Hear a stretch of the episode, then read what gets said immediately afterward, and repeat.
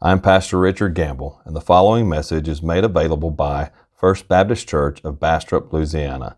To find out more about First Baptist Bastrop, go to www.firstbastrop.org. That's www.firstbastrop.org. Well, let's go to the Lord in prayer this morning. Heavenly Father, we thank you for your holy, inspired, and inerrant word. And Lord, as we come to this time of the preaching of your word, we pray that you would write the eternal truth of your word on our hearts. Lord, show us today what you want us to see, who you want us to see.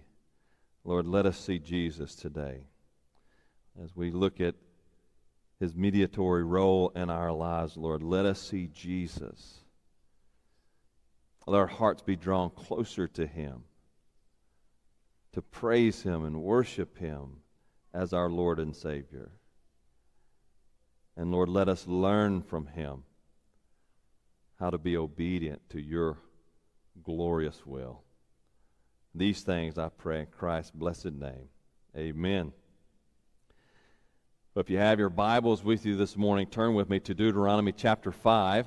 Deuteronomy chapter 5 be looking at verses 22 through 33 this morning. So I told you we were going to pick up the pace a little bit. So here we're going to finish out uh, chapter 5 this morning. So Deuteronomy chapter 5, verses 22 through 33. And if you don't have a Bible of your own, you can grab one of the Pew Bibles there and turn to page 141 in the Pew Bible. That's page 141 in the Pew Bible. And if you don't have a Bible of your own, then we invite you to take that Bible with you. And that's our gift to you. We want everybody to have a copy of God's Word, so please take that and use it for, for your great edification. Deuteronomy chapter 5, verses 22 through 33. Today we're looking, continuing our, our message here, our, our walk through the book of Deuteronomy and the gospel according to Moses, because that's what it is. It's the good news. It's just coming from the Old Testament.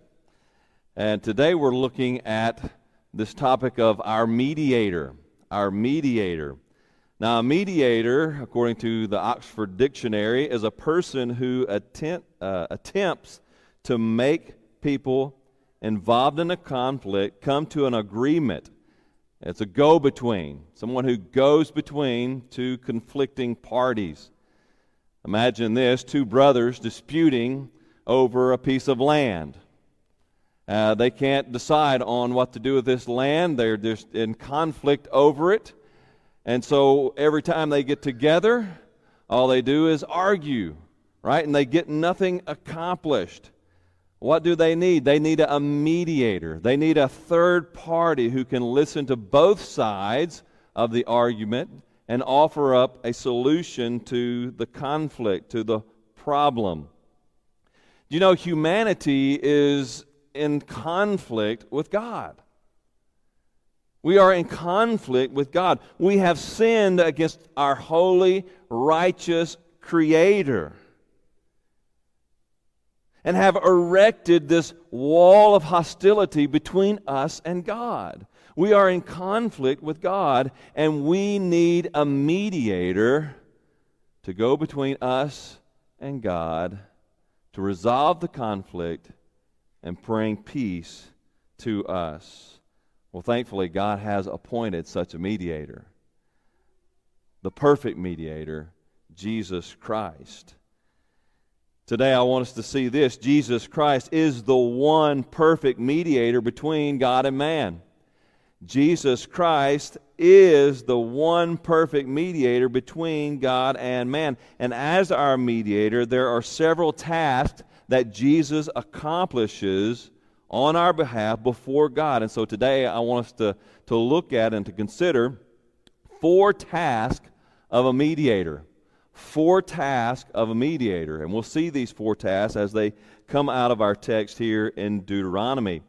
And my hope and prayer today is that this message, as we consider the mediatory role of Jesus Christ in our own lives, this message will draw our hearts closer to Christ and lead us to worship and praise Christ. And we'll do that at the end of our service today.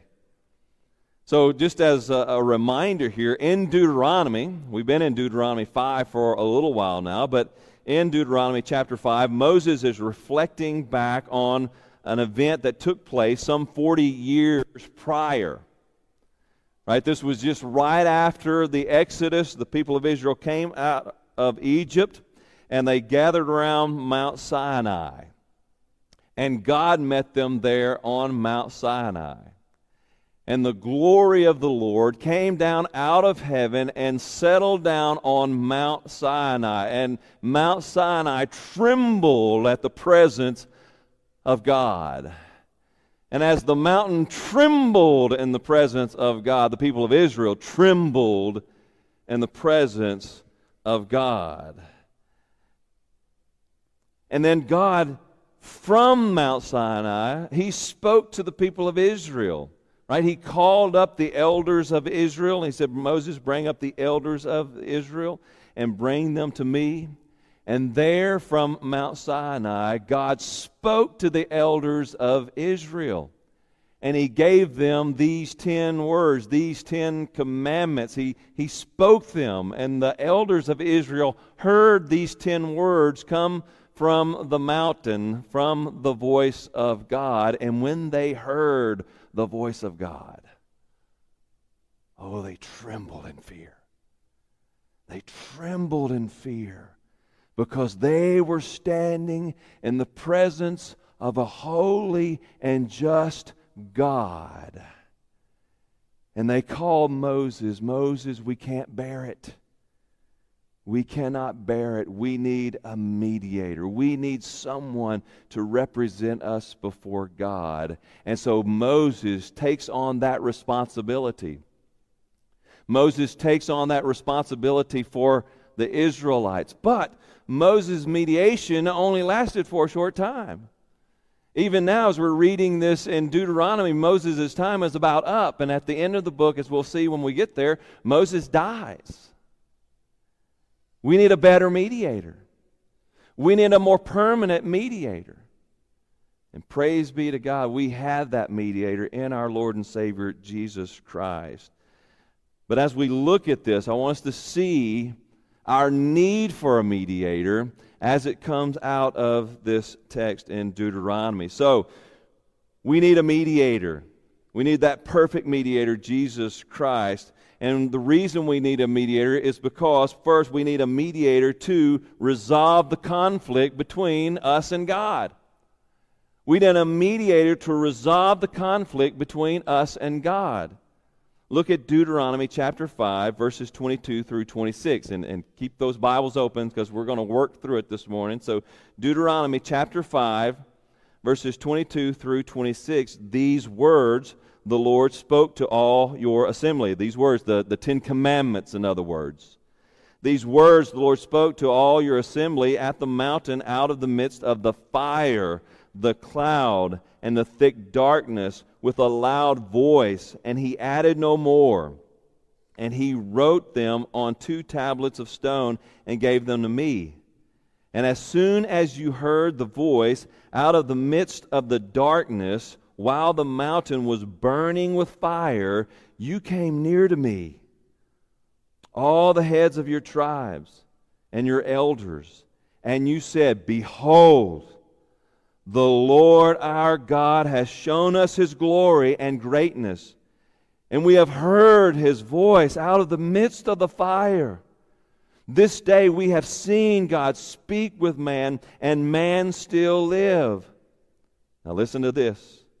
Watch this. Now, therefore, why should we die? For this great fire will consume us if we hear the voice of the Lord our God anymore, we shall die. For who is there of all flesh that has heard the voice of the living God speaking out of the midst of fire as we have and sti- has still lived? Who can bear the presence of this consuming fire? this just and holy God. Now, I know no one in here ever speeds, right? No one ever speeds. You're all good, law abiding citizens. I see somebody laughing back there. You're all good, law abiding citizens. You never speed at all. You always drive the speed limit, but, but you have good imagination. So I want you to use your imagination for a moment. And imagine you're, you wake up late one morning and you're in a hurry. You've got an appointment you've got to get to and you got to be there right now and you're in a hurry. So you take off out from the house, you're headed down the road, you're driving 70 miles an hour in a 55 mile an hour speed zone, trying to get to that appointment, and look up ahead there and you see it. That car with the bar of lights on top. There is the state trooper. You see him, and what happens? Well, you slam on those brakes and your heart begins to pound in your chest. Your breath gets a little more shallow. Fear begins to well up inside of you. Why? Because you know if that state trooper is a just and righteous police officer, he is going to pull you over and he is going to give you the just punishment for your sin of speeding, and he is going to write you a ticket. Right? And so when you're speeding, when you're breaking the law, and you see a police officer, fear wells up inside you. That's what's going on here in our text. That's exactly what's taking place with these Israelites as they stand in the presence of a holy and just God. They realize their own sin. They realize their sin and they say, Who can stand before a holy God and live? Because a just and holy God must inflict just punishment on sin. And these elders, they realize that.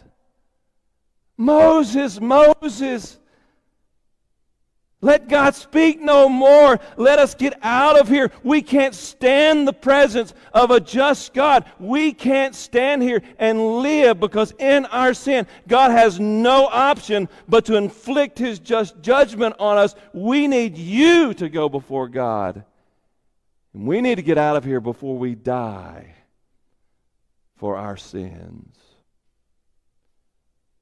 They needed a mediator they needed someone to take care of their sins, to resolve the conflict that their sin had caused between them and God. They needed someone as a mediator. Moses served as that mediator for the Israelites. Right? God, through Moses, gave the Israelites a whole sacrificial system.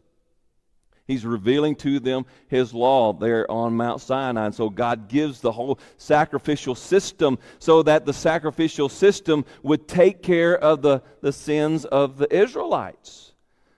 That was the, the Day of Atonement, and all those sacrifices, all that blood was shed because of their sin to, to resolve that conflict so that the people of Israel could have a relationship with God through that role. But as Hebrews chapter 10, verse 4 tells us, the blood of bull and, bulls and goats can never really take away sins. All of that was just temporary thing. All of that was just to point them to the greater sacrifice who was to come. You see, we need a, a, more perfect mediator. We need someone who can certainly, can surely, once and for all, take care of our sin and resolve that conflict between us and God because of our sins. And God has provided that mediator. 1 Timothy chapter 2 verse 5 through 6 for there is one God and there is one mediator between God and man the man Christ Jesus who gave himself as a ransom for all which is the testimony given at the proper time You see, as our mediator, Jesus Christ resolved the conflict between us and God by dying on the cross for our sins in our place. He became a ransom for us. You see, God has to punish sin. And Jesus Christ willingly went to Calvary's cross and he took the Father's penalty for our sin in our place. He bore the penalty that God should have poured out on us for us so that he might give us peace with God, bring us peace with God. Jesus Christ is the great mediator who brings peace, who resolves the conflict. And he did it by bearing God's wrath, his righteous judgment for our sins in our place. We need a mediator to resolve that conflict between us and God. And only Jesus Christ is able to do that. Oh, dear friend, trust in Jesus Christ. He is the only mediator, the only mediator that re- can resolve the conflict between you and God because of your sin against Him. We need a mediator to resolve the conflict between us and God. Second, we need a mediator to represent us before God. We need a mediator to represent us before God. The elders, they come to Moses now and they tell Moses, Go near and hear all that the Lord our God will say and speak to us, all that the Lord our God will speak to you, and we will hear and do it. We will hear and do it. You go. You represent us before God. You get God's word to us and tell it to us, and, and we'll obey the Lord. They didn't do that, but that's a message for another day.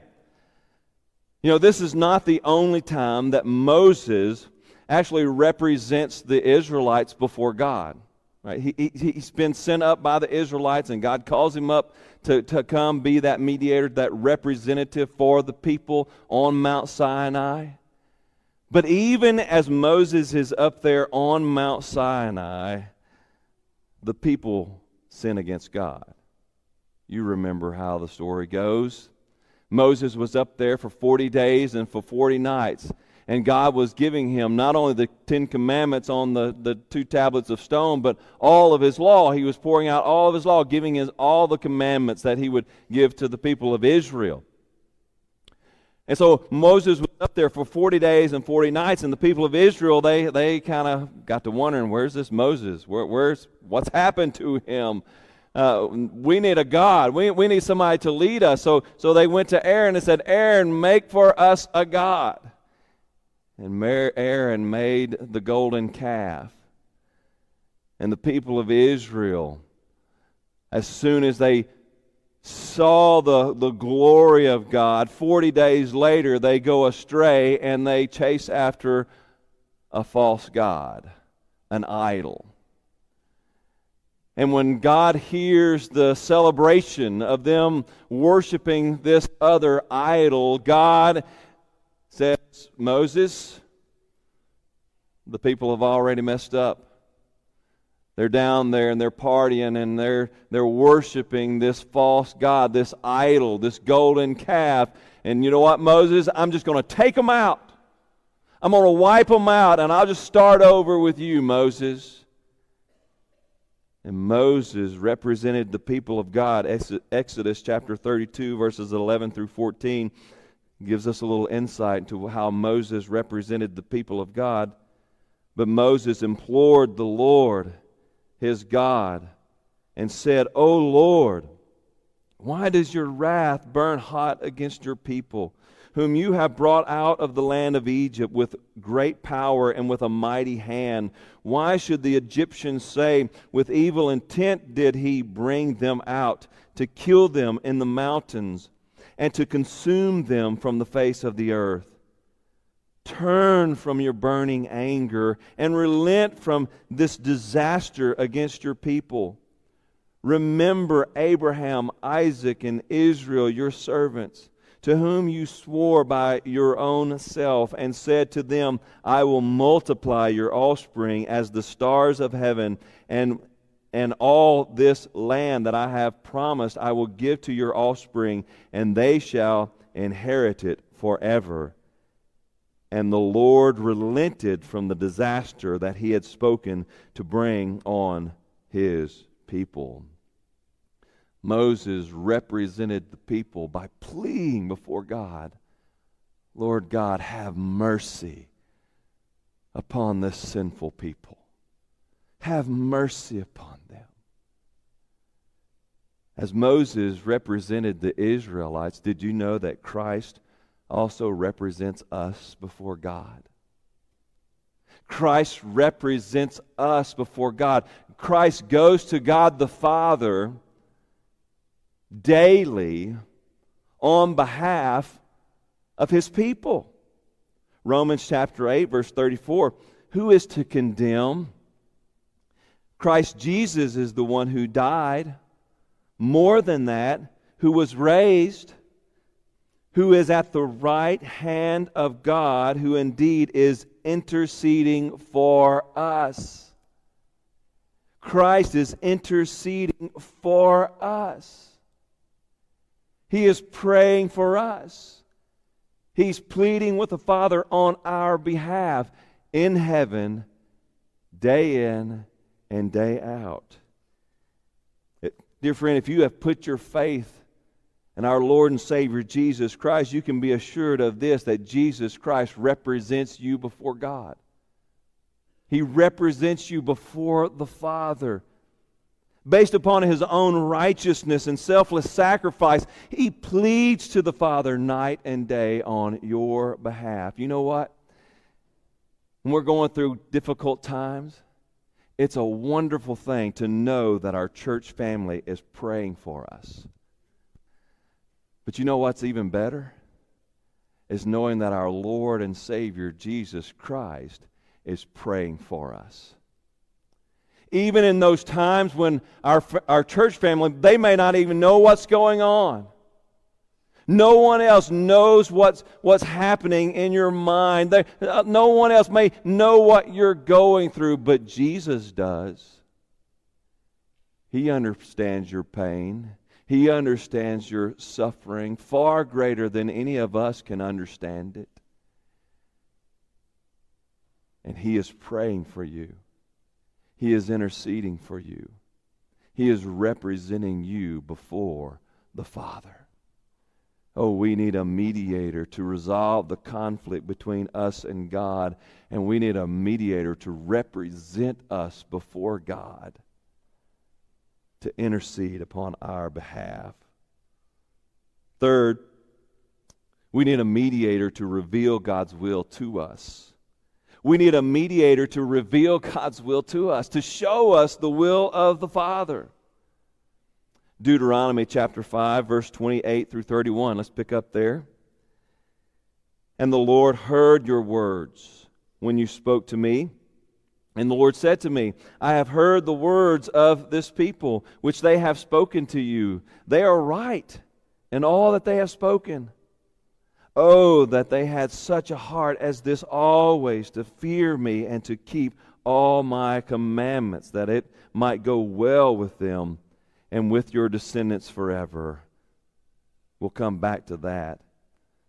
Go and say to them, Return to your tents, but you stand here by me, and I will tell you the whole commandment and the statutes and the rules that you shall teach them, that they may do them in the land that I am giving them to possess. You know, Moses was the first great revealer who God gave Israel to, to reveal God and to reveal his law to them. He was the one who wrote the first five books of the Bible, and, and it's because of him that, that we have those first five books. He was the first revelator, the first revealer of God and God's will to God's people. Yet, as we'll see at the end of the book, Moses died. He died. and his, his time of mediation came to an end. After him, there were other prophets who rose up and who served as a, a type of mediator, revealing the will of God. Thus, we have the rest of the Old Testament and the New Testament. Hebrews chapter 1, verses 1 through 2 tells us long ago, at many times and in many ways, God spoke to our fathers by the prophets. He spoke to our fathers by the prophets. He, he mediated through the prophets. He, he revealed himself through the prophets. But all of those prophets died and went away. But in these last days, Hebrews chapter 1, verse 2 says, He has spoken to us by His Son, whom He appointed the heir of all things, through whom also he created the world. You see, Christ is the better mediator, for he is the Word of God who became flesh. John chapter 1, verses 1 through 3. You know this verse. In the beginning was the Word, and the Word was with God, and the Word was God. He was in the beginning with God, and all things were made through him, and without him was not anything made that was made. Everything was made through the Word of God. And chapter 1, verse 14, and the Word became flesh and dwelt among us. And we beheld his glory, glory as of the only Son from the Father, Jesus Christ is the full revelation of God. He is the Word of God who became flesh, who took on human flesh to reveal God in His, in his fullest. In Jesus Christ, we see the full revelation of God and God's will. In Jesus, we see God in human flesh living out God's will before us all throughout the Gospels. So, how do you learn God's will? You look to the written word to discover the living word, Jesus Christ. You dig into the written word. We, we, we dig into the Bible. That's why we, we come here Sunday after Sunday and, and we hear the word preached. When we gather together, we, we teach the Word, we focus on the Word. Why? Because the Word, the written Word, points to the Word who became flesh, it points to Jesus Christ. It takes us to Jesus. And we need to follow Jesus. We need to see Jesus so that we can follow Him. Because in Jesus, we see the will of God in, in action. That's why we're called Christians. That's why we're called Christians. That's why we bear that name. Because that word Christian, it means a follower of Christ. Someone who follows Christ. It's not just the name of a sect, right? It, it's a title. It tells us something about who we are. You're, you're not a Christian because you came up here and prayed a little prayer. You're not a Christian because you were baptized. You're a Christian if you follow Jesus Christ. That's the, that's the whole point of that name. When you put on that name, you say, I am a follower of Jesus Christ. I follow him. I do like, like he does. I want to imitate him. I want my life to look like His life. So we call ourselves Christians. I wonder, how well does your life imitate Jesus? How well do you bear that name? Christ reveals the full will of God to us. And we live in the will of God as we follow Jesus, as we surrender our lives to Him, as we imitate Him and become more and more like Him. No, we're not, we're not going to be perfect like Him. Not until we see him in the air, right? When, when that day comes and he calls us up to be in the air, Scripture says we'll become like him because we'll see him. No, we're, we're not going to be perfect in this life. But praise God, in this life, we're to look to Jesus Christ. He is our model, He is our hero.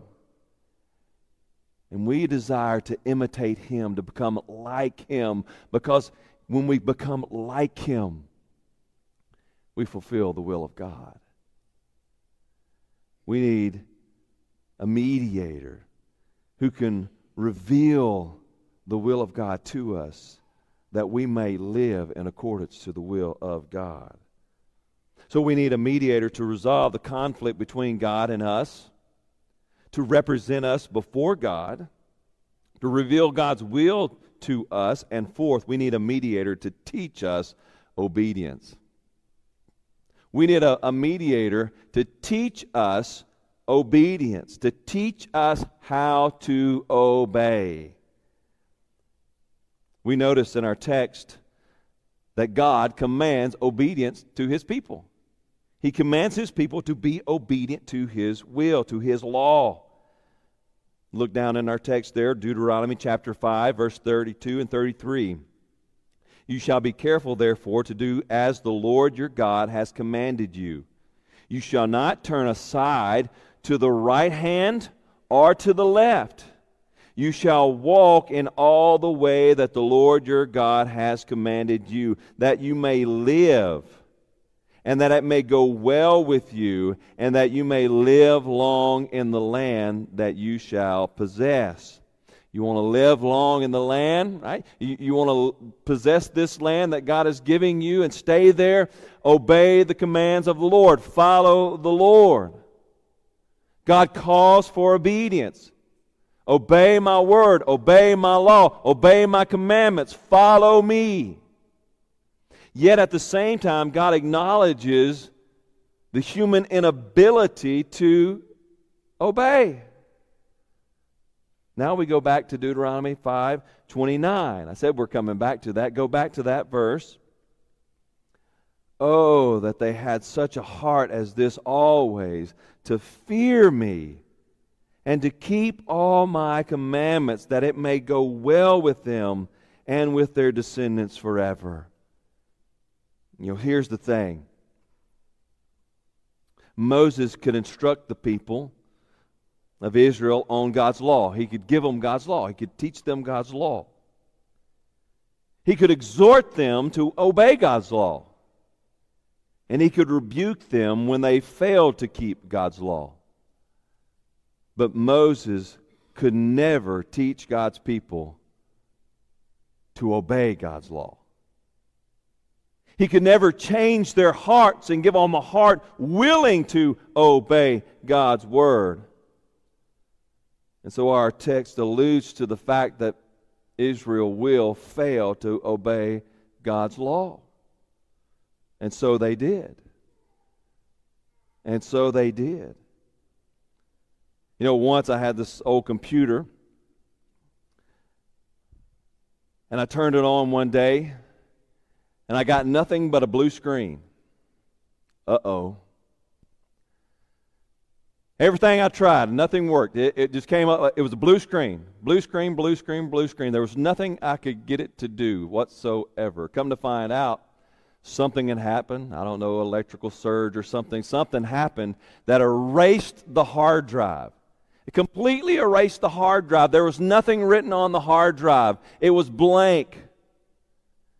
So every command I gave that computer to do, it would not obey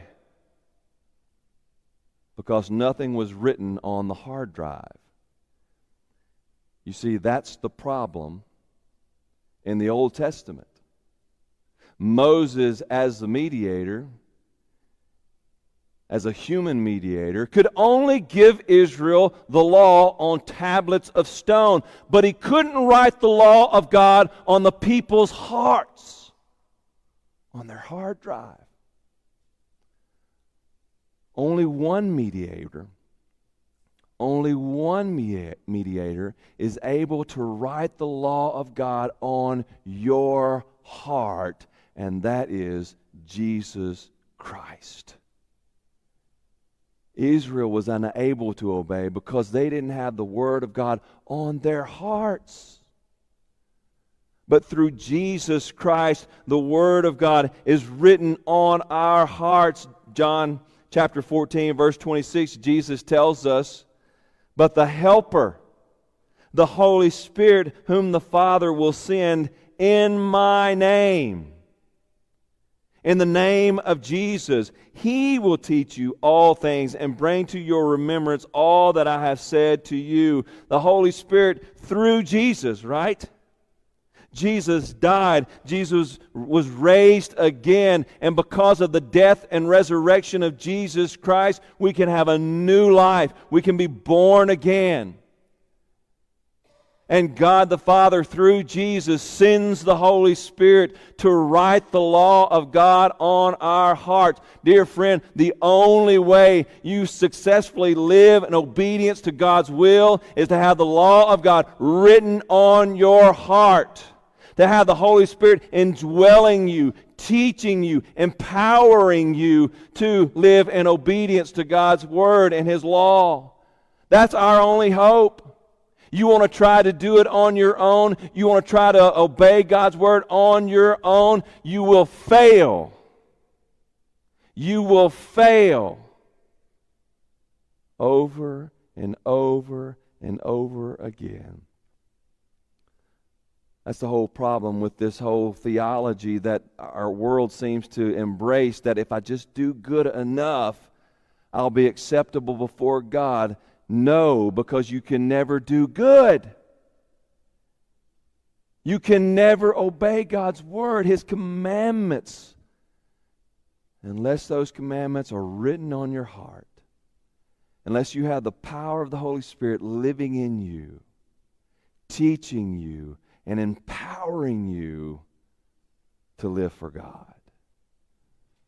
Only one mediator, only one mediator can teach you true obedience, and that's Jesus Christ. That is Jesus Christ. Jesus Christ is our only it's the only possible mediator, the only perfect mediator. We only have life in Him. Our mediator, Jesus Christ, is able to do what Moses was unable to do. Through his divine power and the sending of the Holy Spirit, he writes God's word, his law, on our hearts. Jesus Christ is the one perfect mediator between God and man. So today, I want us to, to praise Jesus. Right? That's the invitation. For we as Christians, we want to praise Jesus. We want to worship Jesus. So, in a minute, when Larry comes up here, we're going to praise Jesus. We're going to praise him and we're going to thank him for, be, for being our perfect mediator because we could not have a relationship with God without Jesus. We would be like the Israelites, trembling. How could we stand before God? He could only consume us. But now in Jesus, we can give praise to God and glorify God without fear. Without fear of condemnation. Without fear of judgment. Because our perfect mediator has resolved that conflict. And He brings us in peace to our God. So we praise Jesus. We glorify His name as our perfect mediator. But, dear friend, if Jesus is not your perfect mediator, if He is not your mediator, you are still in conflict with God. You need to confess your sins before Christ. You need to turn to Jesus and you need to ask Jesus to be your mediator. Ask Jesus to be your mediator, to, to be that go between between you and the Father. Ask Jesus into your life.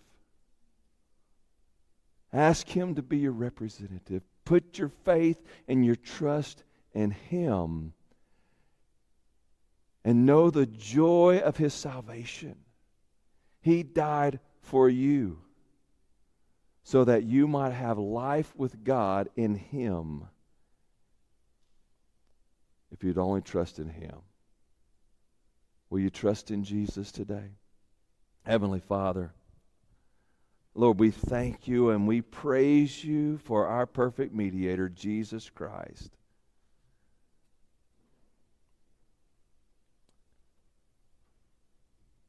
Lord, we don't need a mediator like Moses. As, as wonderful a man as Moses was, and we have so much to be thankful that you sent him and used him and you revealed yourself to him. But Lord, we don't need a, a, a mediator like Moses. We need a mediator who is perfect in righteousness, who can take care of our sin and bring us to you in peace. We thank you that you have provided that mediator, Jesus Christ our Lord.